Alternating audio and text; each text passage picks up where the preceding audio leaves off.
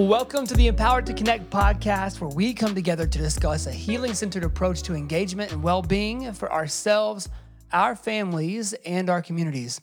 I'm your host, JD Wilson. And before we get into the show today, let me just give you all a heartfelt thank you. And uh, we did not expect to look up almost a week into this show and find so many of you listening from four different continents, first of all, and the number of times our, our show has been shared with friends, family members, um, and other people, we are are just really grateful. Uh, just know that's not lost on us. We we see y'all uh, listening, and we are really really thankful. And and we just hope that this can be helpful for you um, as a parent, as a caregiver, as a community member, where you are. And uh, if nothing else, maybe it's, it's helping to provoke some thought and help uh, in that journey. So we are really grateful for that. On the show today, we've got awesome guests. Uh, we've got Emily Pickett and Lisa Qualls, authors uh, with the late Dr. Karyn Purvis of the book The Connected Parent, a sequel of sorts to The Connected Child, Dr. Karyn Purvis's first book we're going to talk with them about a whole bunch of different things, not just the book, but uh, some parenting stuff, some caregiving stuff. We'll talk about how Emily's work with uh, the TCU Child Institute in Texas is helping to um, not just address parenting or um, fostering or um, the, the, world that it started out in, but we are now seeing TBRI used pretty widely in some school systems and judicial systems in their work, and it's um, it's really, really uh, interesting and encouraging. So, uh, hope that you enjoy our interview today with Emily Pickett and Lisa Qualls. If you will, hang on to the end of the episode because they've been gracious enough to uh, give us five. Five, five books of the Connected Child to give away. And so uh, you'll hear details about how to get entered in that giveaway at the end of the episode. So uh, please do hang on till the end. And as always, um, make sure to check us out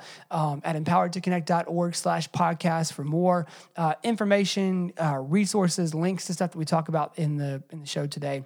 Uh, but without any further ado, here it is, our interview with Emily Pickett and Lisa Qualls.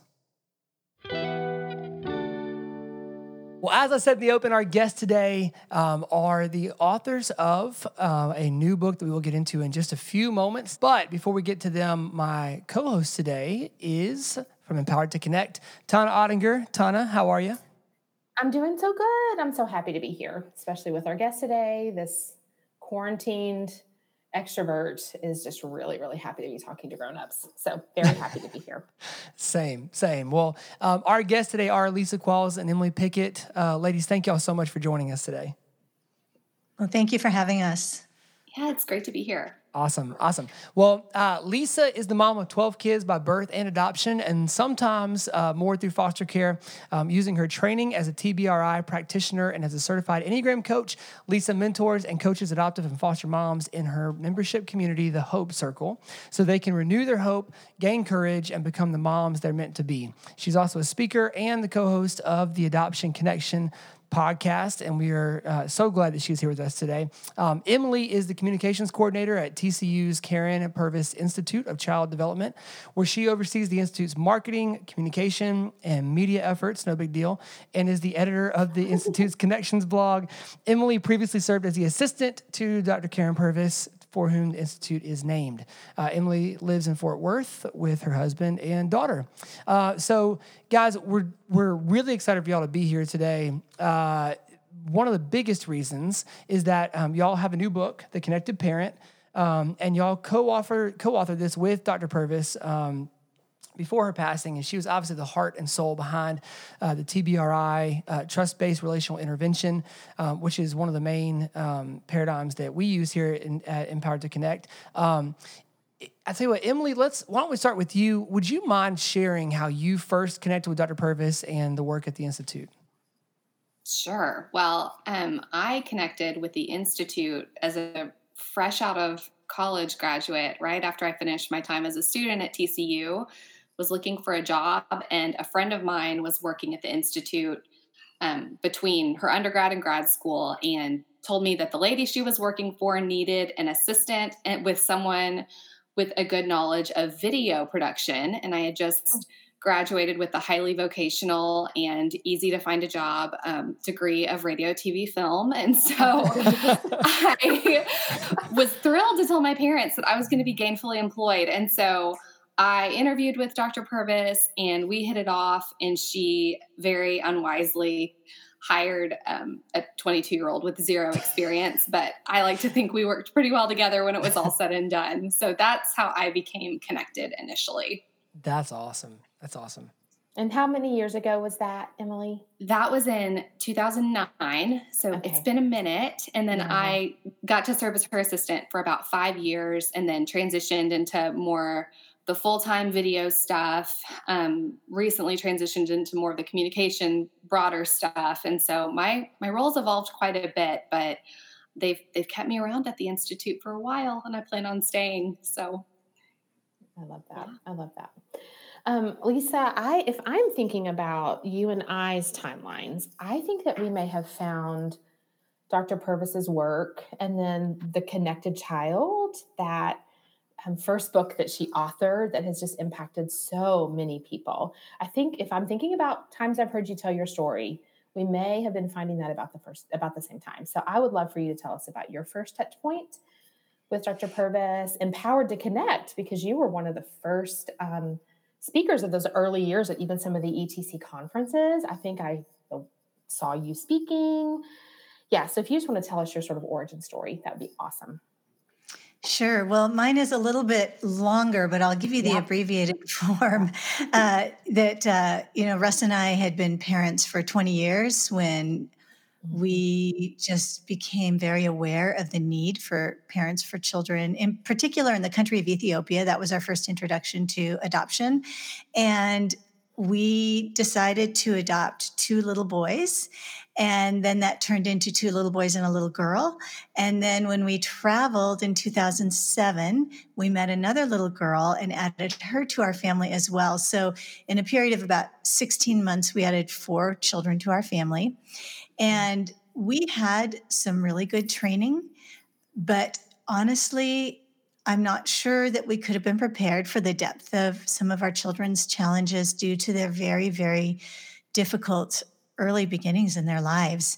And so during a point of pretty intense desperation, one of my blog readers, I had been blogging since 2006, and one of my readers told me about Dr. Purvis and the connected child. So that was my very first introduction. I remember reading the book and learning a lot. But what really captured me were was when I saw three videos of Dr. Purvis teaching, I believe at a very early tapestry conference. Mm-hmm. And when I heard her speak, I was truly like moved. I i felt like and i've said this so many times i felt like she had hope where i didn't. I was out of hope. I was struggling. And she gave me hope that my children could heal and that i could wow. be that instrument of healing for them. So then i went back and read the connected child again and began blogging in depth about what i was learning and then had an opportunity to meet Dr. Purvis and Michael Monroe at a conference. And all of that led to me writing for Empowered to Connect and then speaking with them for a period of time. And it's it's an amazing thing the way it all came together. I, I'm kind of in awe. You know, when I think about just you finding Dr. Purvis's work in a time of desperation, like something in me on a personal level just quickens when I hear you say that because mm-hmm. that is exactly where we were as a family. Um, our, we have our kids range from age 20 down to eight. And Lisa, what's your kids' age range? Well, now I have a 20 year span, so they are 33 to 13. Yeah, so that I think, yeah, we, we've we've been you've been parenting a little longer than me, but we've been at this. this is just a little hot minute. Um, yeah, and when we, as all good parents do, right? When we began our parenting journey, we read all the books that there were to read about how to parent and um, how to add structure. And, you know, I had these expectations of like what it was going to be to be a good mom. And now I'm kind of harking back and, and just sort of going, oh, Tana, if you had just taken a deep breath and calmed down, like I don't even know what that meant to me to be a good mom. But you know, you start your parenting so beautifully naive and just wanting to be a good mom. And we were incredibly ill equipped for the journey that was ahead of us. and got to a incredibly dark place. And I have not shared this on the podcast, but I think I will go ahead and just come on out with this one. We were in such a dark place, y'all will laugh at this. I gathered up all the books that I had read on parenting. Um, I won't say what they were at the time, but I had a good stack of them. I went into our backyard um, put them in the fire pit and lit them on fire. Stop. yes, and Mo was out there and he was like, Hey, hey, what you doing? I'm like, I'm burning them. This is not working. They told me things were going to work out a certain way. They are not working out a certain way. Where is the book, the instruction manual for the children that we are parenting? Where is our help? What this this is not working in our family. Mm. In fact, I won't go too far into our story, but um, we've come to just sort of own the reality that some of what we were actually doing was creating harm in the lives of our kiddos by some of the strategies that we were using at the time. It just was not building trust and felt safety for our kids. Mm. And so I had a friend call me, and she was uh, going through foster parent training in California. And just a dear friend, she called and said, Tana, I've got a book that you've got to read. And I was like, you know, I don't read those books anymore. I burnt the books. You know, I burnt the books. I've got to figure this out. You know, like I'm on a my I'm on a lone island over here, reinventing parenting strategies all by myself. You know, um, anyway, she said, no, you've got to read this one. And when your you know closest friend basically begs you to read a book, um, it was The Connected Child. So I ordered it. I opened it up. I'm sure I read it in a day, and I wept the I could get teary right now thinking about it. I wept the whole entire way through that book. Mm. Um, Mo got home from work, and I'm like, Mo, here it is. I'm gonna. Here is the book that helps us understand what's going on in the hearts of our babies. I was dying to be compassionate. I wanted so much to show empathy and compassion to our kids, but because I was a new mom, I hadn't, in my mind, given been given permission to um, meet their needs with compassion. I was just up in the structure to deal with the behavior. Mm. So, anyway, it was about that same time. I think The Connected Child was published in about 2007. Mm-hmm. I think I was reading it about that time, which would have made our kids about six and seven at the time. So, anyway, I'm with you. It was life. It was life transforming for me, and at a very desperate place. I have not burned any more books since then. I will say. well, and I will say, in terms of the tears, you know, it was when I saw her speak, it chokes me up now. Yeah. Yeah, yeah, definitely tears. And then when Russ and I, I've told the story on our 25th wedding anniversary, we actually got away, which I don't know how that happened now, but I said, I need you to watch these with me. And we watched them and we both cried. Because it's hope. It's hope, right? That's yes. Touching something that you're like, there is hope when things feel in this moment in my family like I'm a failure and I am the wrong parent for these babies. I mean, it can be a really dark place. Well, and in addition to the hope, so many practical tools, like things I could actually do, you know, like things that I could try that might make a difference. And they did. Mm-hmm. That's good. I love it. I love it. I mean, y'all, y'all story is similar to ours, but we um, you know, we're we're not quite as long on our parenting journey, but um, we had uh, we have two kids through adoption, two kids biologically, and um, and early on in our parenting journey, it what we knew was not working, and uh, and we were starting to get desperate because you know we were the first of our friends to have kids, and um, and of course when you when you bring a baby home through adoption, um, there's always this fanfare from from well-meaning people around you of like, look at this beautiful story and oh, this is so great. And then if we're the people who are now like dying on the vine, we can't admit to our friends that mm-hmm. like this actually is really, really hard, and we we think we're doing this wrong, and we don't have any answers, and what we've always known is not working. And um, and I was I, I joked before we started recording that at the point that I was ready to just like turn my parenting card back in and just be like, hey, I'm They can live here. I don't know what I'm going to do with them though. like, um, I, uh, I was talking to um, Tana's husband Mo at, at church, and um, and just mentioned mentioned that we were just really struggling, and uh, and and that, that, was when we were introduced to it, and so it was almost like being brought into a secret society, honestly, because I felt like we you know jumped into the first round of classes that we took, and it was like this has been available this whole time and nobody told us about this. Like, mm-hmm. we do not have people who love us in our lives if, if they've known about this and not shared it with us. And And so for us, I mean that that made us just by default ambassadors of um, of Dr. Purvis's work, and um, and I think you know y'all talked about gobbling the book up in a in a day or, or in a few hours, and I read parts of it and and I thought it was awesome. Um, but man, watching uh, for me, it was watching clips from her in those camps. That I mean, maybe Emily, that was your editing actually that I was watching, but um, but watching clips of her actually hands on with kids uh, melted me, and I was like, "That's it. Mm. That's that." There was something deep in my soul that clicked to say there is an empathetic and peaceful and um, dignifying way to meet challenges that your kiddos are bringing to you in a way that that also helps promote healing. And so that for us, it was like uh, it, it was a no brainer, and that was almost ten years ago for us. And so we are we are super grateful for the book and for Dr. Purvis's work and for you guys as well.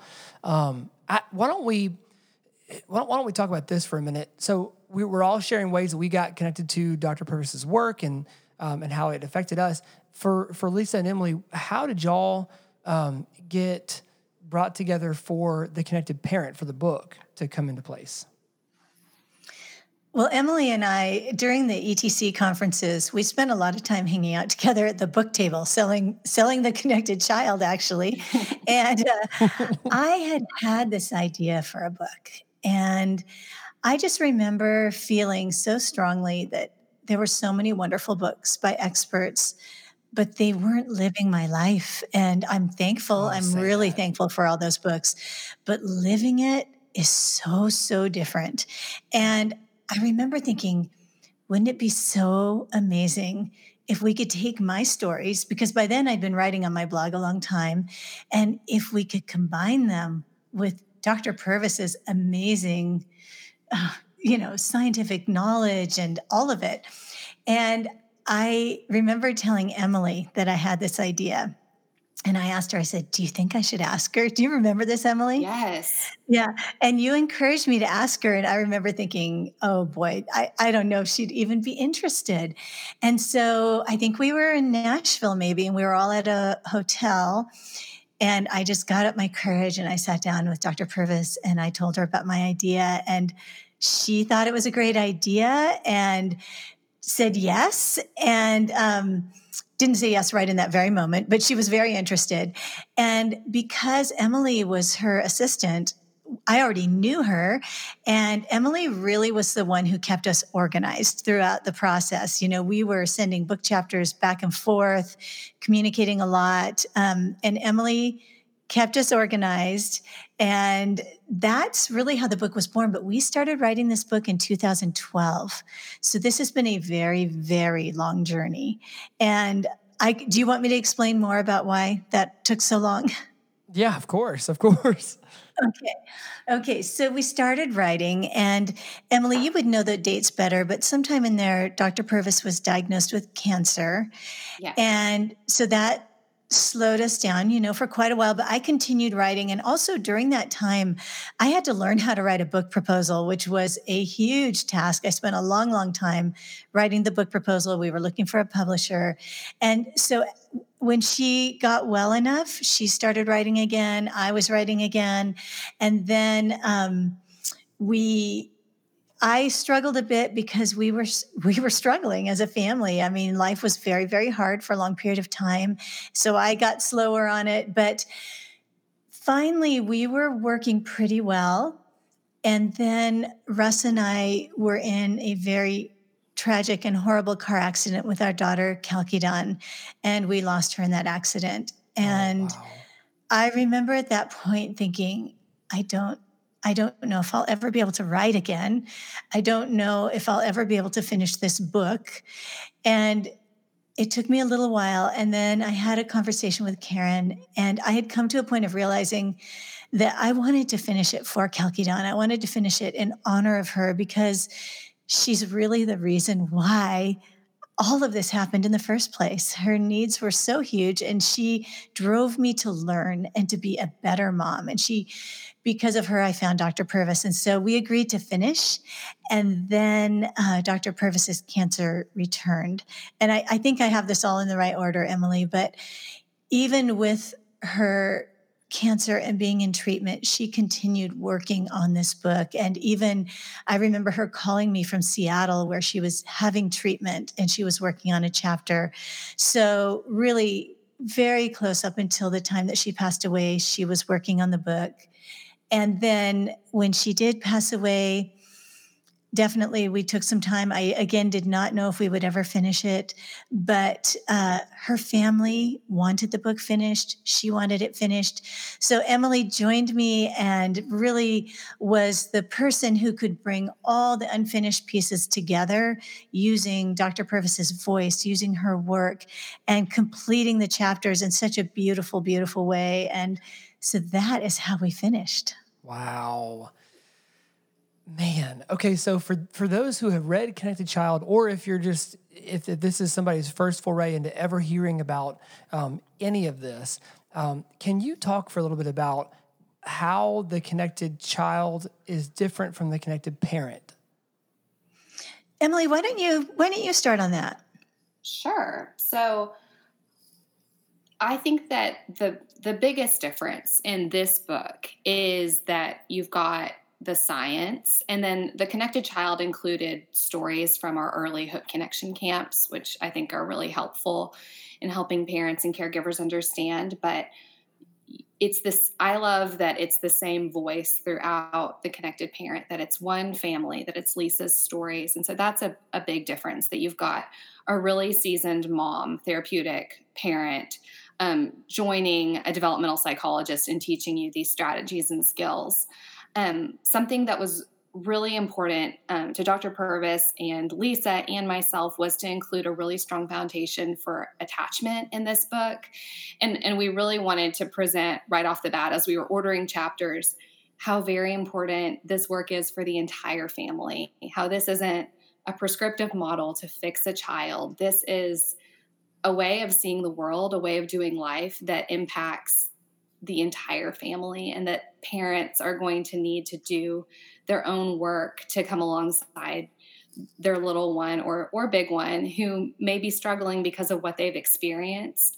And so um, that was really important to us and and i'm really proud of the, the strong foundation we set for um, adult attachment and the connected parent.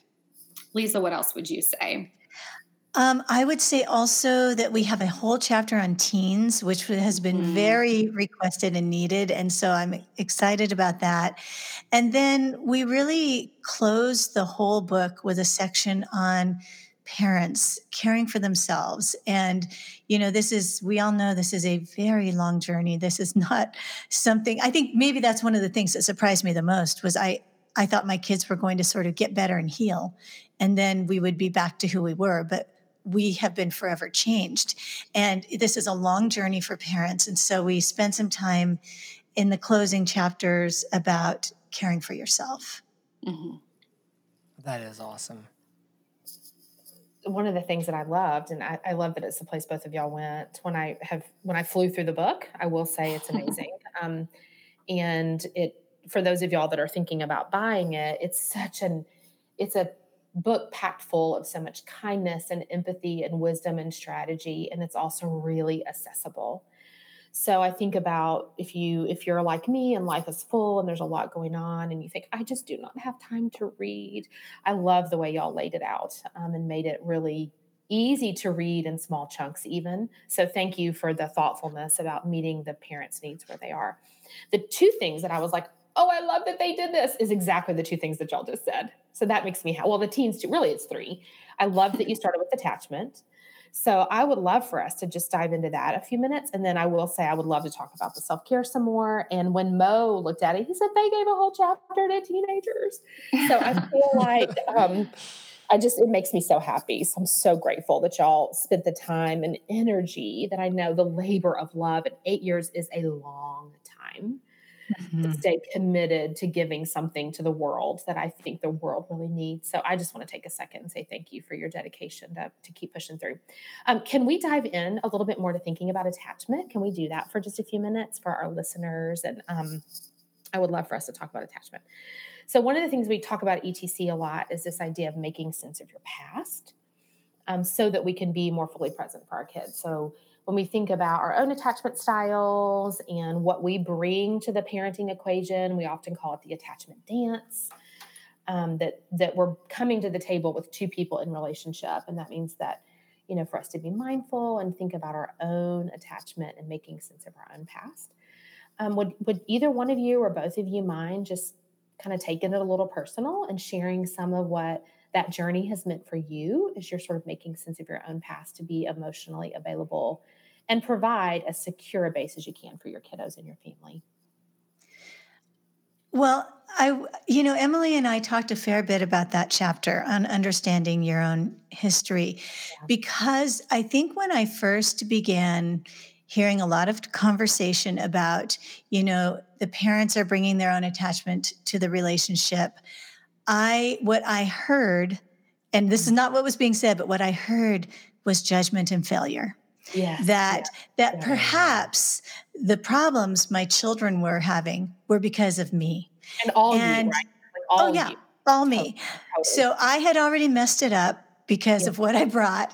And then I wasn't doing it perfectly. So I was mm-hmm. messing it up more. Mm-hmm. And I felt, honestly, I felt defensive because I remember saying actually to a therapist, you know, I wasn't there when all of these horrible things happened to my daughter. I wasn't there. And I stepped into this after so much brokenness. And so to feel like I had to carry the weight of this perceived failure was so heavy on me.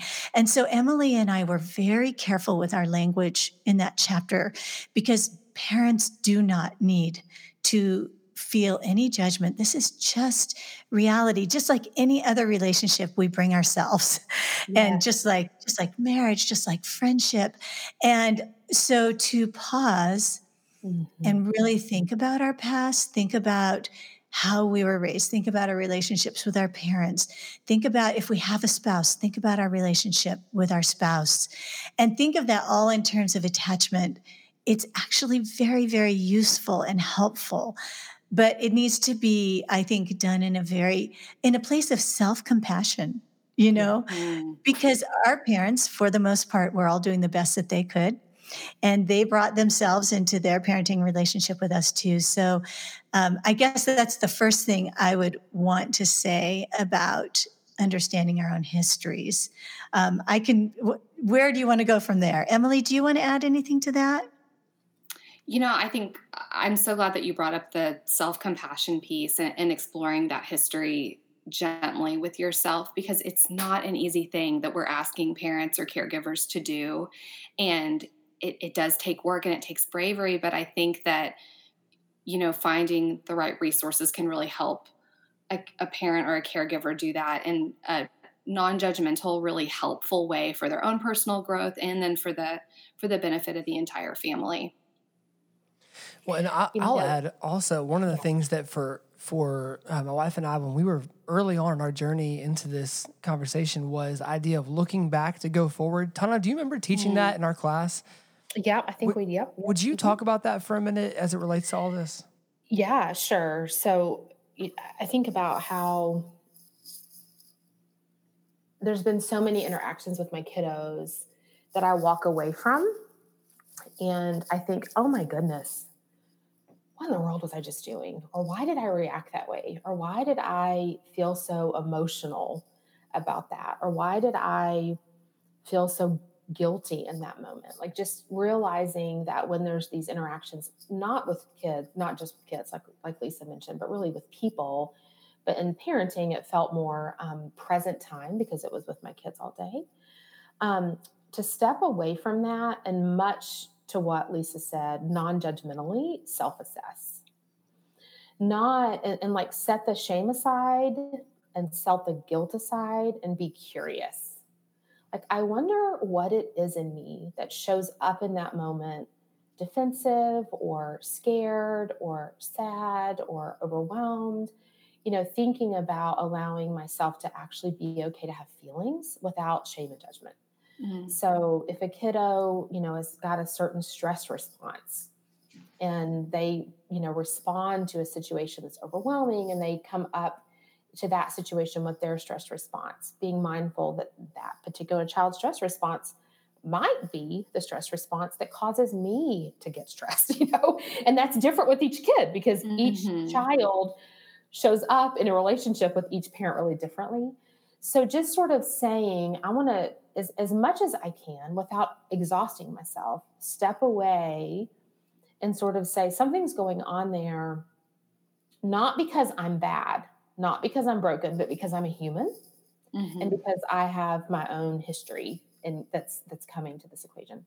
So thinking outside the moment and just asking myself why a lot um, gently.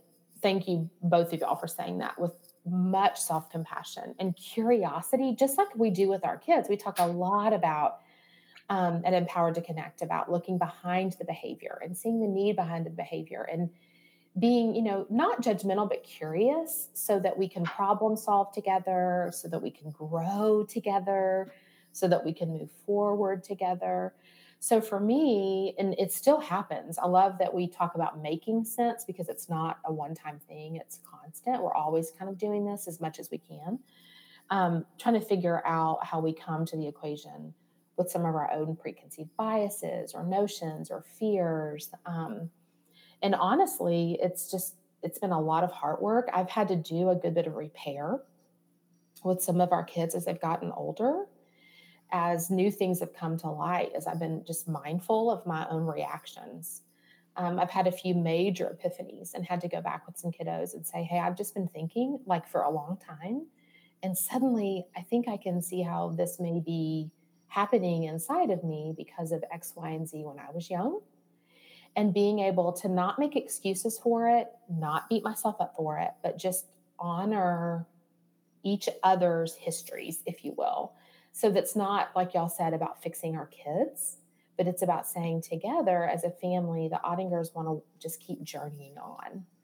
And I want us to all be thinking about how our past comes into play when we are engaging with others. So that's kind of what it looks like at our house. And for the most part, as much as I can, um, with kindness to myself.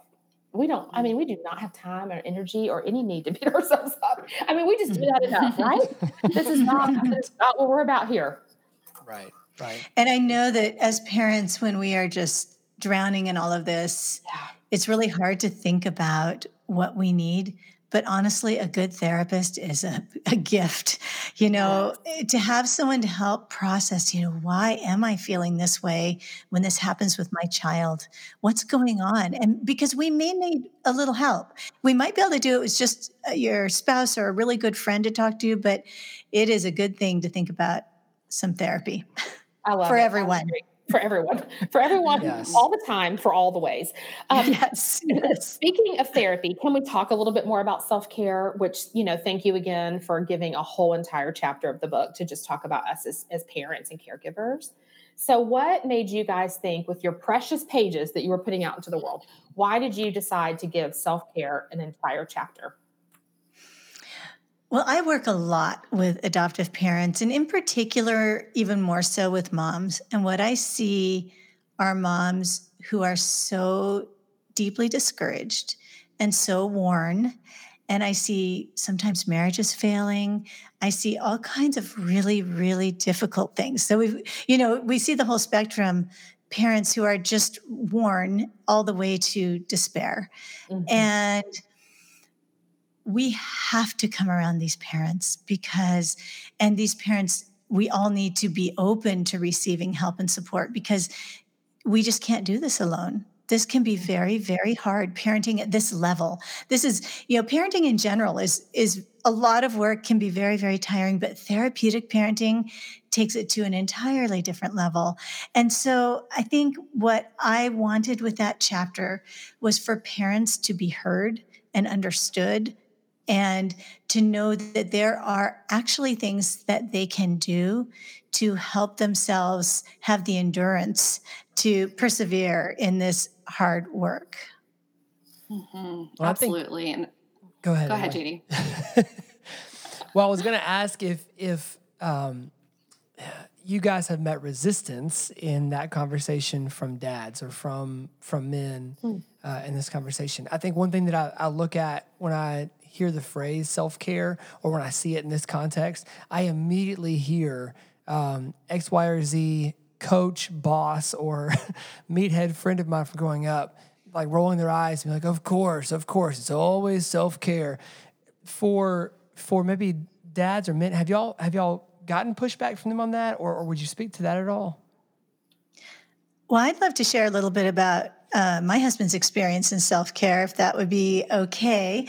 Uh, he definitely understands it because when we were in probably our deepest, darkest time, we were working with a therapist who was an adoption therapist, uh, working with our children, but really with us as a whole family. And she said, Russ, you are so depleted that I'm going to give you an assignment. And she basically had him leave our home for like a period. I think we did about 24 hours. And he had to go someplace where he was alone for solitude. He could not work. He could not use, I mean, he had to be very careful of what he was going to have. He literally took like a couple of books and went away for 24 hours. And we did this a few times. We called it his sabbatical because he had to be renewed. He had to be able to think clearly and to get some rest and sleep. And so um, I think because of that, he was really able to press on through those hard, hard years. And, you know, it's restorative just to get a little bit of rest. But I will say, when she first gave us this assignment, this was one of those things where I thought, well, that's awesome. You're a professional, but I don't think I can function without him. It scared mm. me to think of him being gone for 24 oh, hours. Wow. So, what we did was he would have dinner and we'd put the kids to bed and he would leave. And then when they woke up in the morning, it would be as if he had just gone to work early. And then he'd be home the next night for dinner. And so it felt so much more manageable to me that way and it worked it helped us quite a bit that is that is huge uh, thank you for sharing that so um, I have a funny little story, if you don't mind, if I tell on Mo a minute. This I just thought about it when you were sharing, Lisa. Mm-hmm. Uh, so it, it, was. It's been a couple years ago, but very much in the same vein. Um, we were just at a spot where you know life was was quite a bit, and we could tell that Mo, um, who was he was just tired and needed some rest. So there, um, not far from us, is a local retreat place that will let pastors come and just have some time alone. And so he went out there for I think it was probably about 24 hours. JD, I don't know if you've ever heard the story, but he went. He's he's pretty much an extrovert. He likes to be on people. When he slows down and stops, he just falls asleep. And so he went out to this cabin and there was nobody around because it wasn't during the weekend when they host groups and have retreats and all that. It was like a weeknight and kind of out in the woods, this little cabin nestled in the back of this like camp kind of scenario. Sits down on the front porch in a rocking chair and he's going to watch the sunset. Falls sound asleep in a rocking chair sitting straight up, woke himself up snoring at like five o'clock in the morning and fell out of the chair and startled himself so bad he was sitting in the pitch black, didn't know where he was. Absolutely. I mean, he just fell sound asleep on the front porch in a rocking chair. So, I mean, I, you know, I, I would say that you know, JD, maybe you could even share some of your own stories about what does it mean for you as a dad to. I, th- I think when we think about self care, um, unfortunately, we think about um, most of the time it's moms, and we think about primping and prepping, and, and none of that's yeah. bad. Right. Yeah, bubble baths. yeah, no. we of, yeah, we think about um, like escaping somehow, and I think that one of the things I loved about what y'all talked about in the book was you gave some really practical strategies on how to take care of ourselves that were um, like some mindfulness strategies, some being present, like how to grab moments to sort of dig in and, and st- stick with it, if you will. But yeah. Yeah. I, I think of, I mean, maybe the most helpful analogy for me because the, the self care piece, ha, when it, when it comes up naturally, you're right, Tana, like there's this, there's the primping or, uh, yeah. pampering kind of connotation yeah. and, and not to be typical here, but like I, I am big into sports, love sports and, and played all growing up. Mm-hmm. Um, the analogy of kind of off season training, is what has made the most sense to me from a self care standpoint. That uh, you think of, um, so I played baseball and basketball for a long time growing up, and you would get to the end of the season, and your body needed a break. Like you, just needed a break. um, and for pro athletes, same thing. Um, they take their off seasons and give their body rest, but they also work really, really intensively hard on building it back up to better withstand their next season of, of play or performance or whatever. And so I think for me, thinking about uh, if I'm going to get time away or time, I've got to find time where I can I can grow and I can um, kind of refocus, nurse some wounds, um, and and get stronger. And and that's going to happen through being able to have that time of self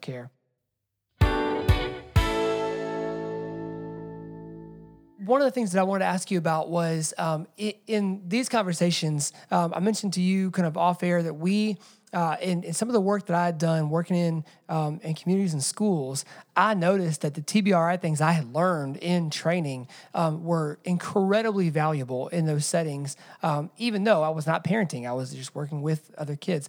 Will you speak to kind of TBRI's effectiveness and, and the use of TBRI in other areas besides parenting?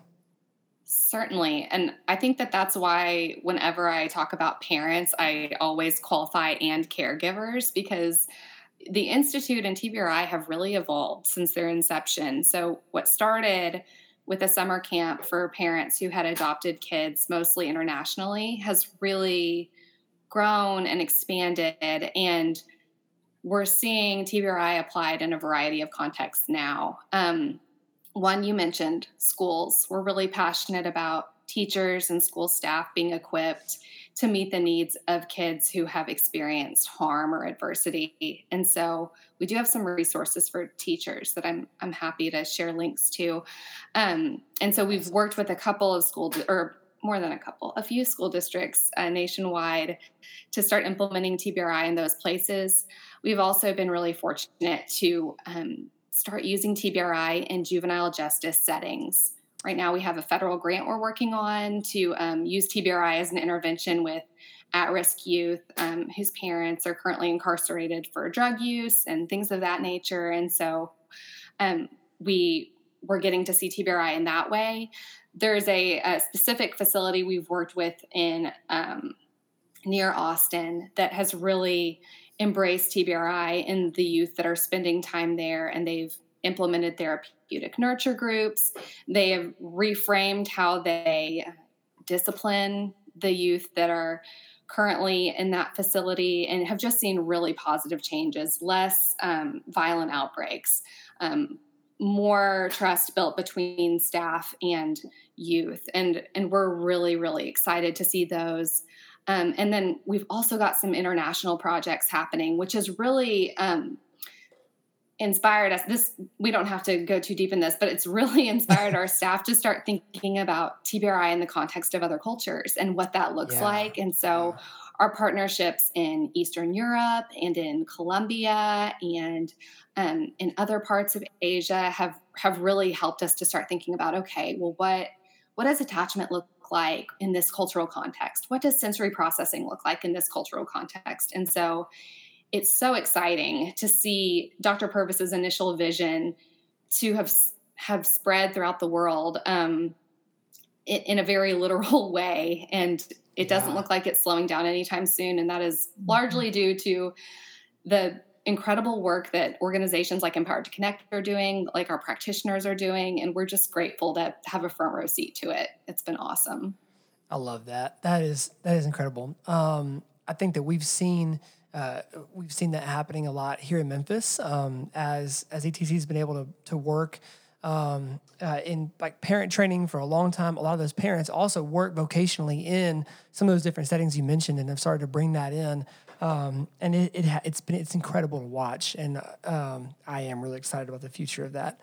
Um, let let's let's do this. Um, what I would love to talk about next, Emily, if you will, um, speaking of kind of the training of this and it working out in other organizations um, and settings, TCU has made some of the courses free right now. Uh, will you tell us some more about that? Sure. So we have a couple of online self paced courses that are free right now. Um, one is called TBRI 101, and it's a great starting point if you have never heard of TBRI or just getting started. Um, and what's really wonderful about it is it's Dr. Purvis and Dr. Cross doing the teaching. It's a series Oh, of awesome. whiteboard style lessons that we originally made for a project we were doing with a school district, speaking of schools. And we didn't continue that project, but we did have all of these videos left and were able to use them in, in other training capacities and make them available for parents, caregivers, whoever wanted to watch them. So that one is nearly seven hours in length, but take a deep breath. It's okay. It's self paced. so you can watch it a little bit at a time.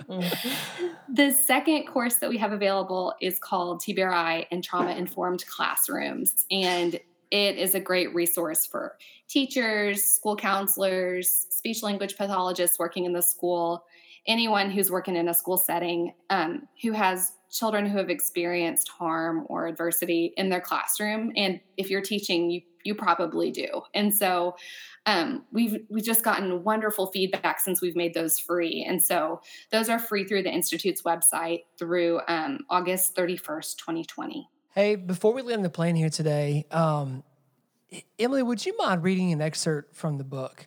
Um, we I would love to. we would love to to hear that um, if you don't mind reading that for us. Sure. The section I'm going to read is from Dr. Purvis's section. So just imagine that it's her here reading it with us today. Trust based parenting takes consistency, persistence, and connection, and the payoffs are immense. As you move forward in your parenting journey, remember these things. Errors are not terminal, but failure to repair a mistake could damage your relationship with your child. So be intentional about repair. Find little ways to celebrate small victories along the way. Surround yourself with people who understand your journey and who are compassionate about your pain. I've worked with children all over the world with varying degrees of trauma in their histories. And I've never yet seen a child who couldn't experience dramatic levels of healing. The greatest predictor of a child's capacity for healing is a safe, nurturing adult who can help them learn to trust. It is my deepest desire that these insights will bring healing, joy, and hope to your family. My gosh, that is incredible. Y'all, thank you so much for coming on today and for being here with us. Like, this has been really, really great. Thank for you so us. much. Yeah, thank you. We really appreciate it. Well, before we go, um, both of you, can you tell us where we can find you online, where we can read your stuff? Um, uh, Lisa, why don't you go first because you've got several different places for people to find you online. Okay, online on Instagram, I'm One Thankful Mom. On my website is onethankfulmom.com. And I also am pretty much One Thankful Mom on Facebook. So people can find me there uh, under all of those different things. And then I do have a podcast called The Adoption Connection, which I co host with my friend Melissa Corkum. She is both a transracial adoptee and an adoptive mom. And we didn't go into this part of the story, but I'm also a birth mom and an adoptive mom. So together we comprise the triad. That's incredible. That's incredible. Emily, what about you? Yeah, I would love for people to be able to check out the Institute's resources. Our website is child.tcu.edu, and we're on all the socials pretty Awesome. much at child underscore TCU. Awesome. Uh, well, listen, today you need to go and buy a copy, two copies, five copies, 20 copies of The Connected Parent. Um, and then I want you to make sure that everyone that you know needs to have it has it in their hands. Uh, and so uh, we have a little giveaway that we're going to be doing um, that is made possible by uh, our two incredible authors of this book. They're going to give away um, five copies of the book for you. So stay tuned. After the break, we'll tell you about how you can win one of those copies. And uh, yeah, guys, thanks for joining us today. This has been awesome. Thank y'all so much, so much, so Yeah. much. Thank Such a you. treat to hear from both of you. And thanks again for carrying on the legacy and giving us some of the last written words of Dr. Purvis. Just an incredible gift to the community. So thank you again for that. Well, man, fascinating stuff from Emily and Lisa, uh, as well as from Tana. And our thanks to them for joining us on the show today. Um, I hope that that was helpful for all of you who are listening. And maybe if this is um, a, a journey that you are early on, there are some helpful resources and, and first steps mentioned And I would definitely encourage if you have not gotten uh, The Connected Child yet, uh, it is worth the read. It is especially worth reading um, if you have not uh, become familiar with any of Dr. Purvis's work before. Uh, obviously, we all sound like the Karyn Purvis fan club on the show. And, uh, and as you heard, it's from good reason. Um, she's made a massive impact in um, all of our lives here at ETC, um, as well as many others um, around the globe. And so we're grateful to her for her work. So grab The Connected Child if you haven't read it yet. Um, also, we did mention a giveaway of the Connected Parent book. And so uh, we're going to be giving away five copies of the Connected Parent. Uh, and here's all we need you to do. And yes, this is a shameless promotional plug from us. we need you to screenshot uh, your favorite listening app, whether it's uh, whether it's just straight Apple Podcasts, Spotify. Um, if you're listening on um, your internet browser, whatever it is, just take a picture showing that you've subscribed to the podcast and just hashtag it uh, ETC Book Giveaway.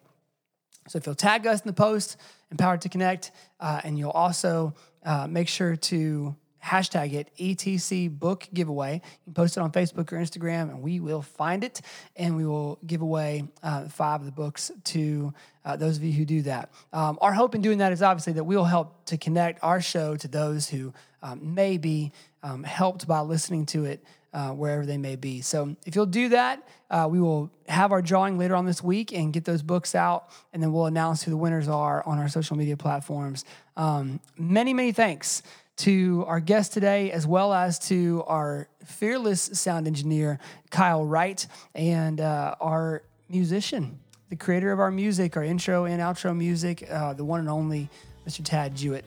So that's it for us today on the Empowered to Connect show. Hope that we will get to see you soon as we again look to come together to discuss a healing centered approach to engagement and well being for ourselves, our families, and our communities. We'll see you soon.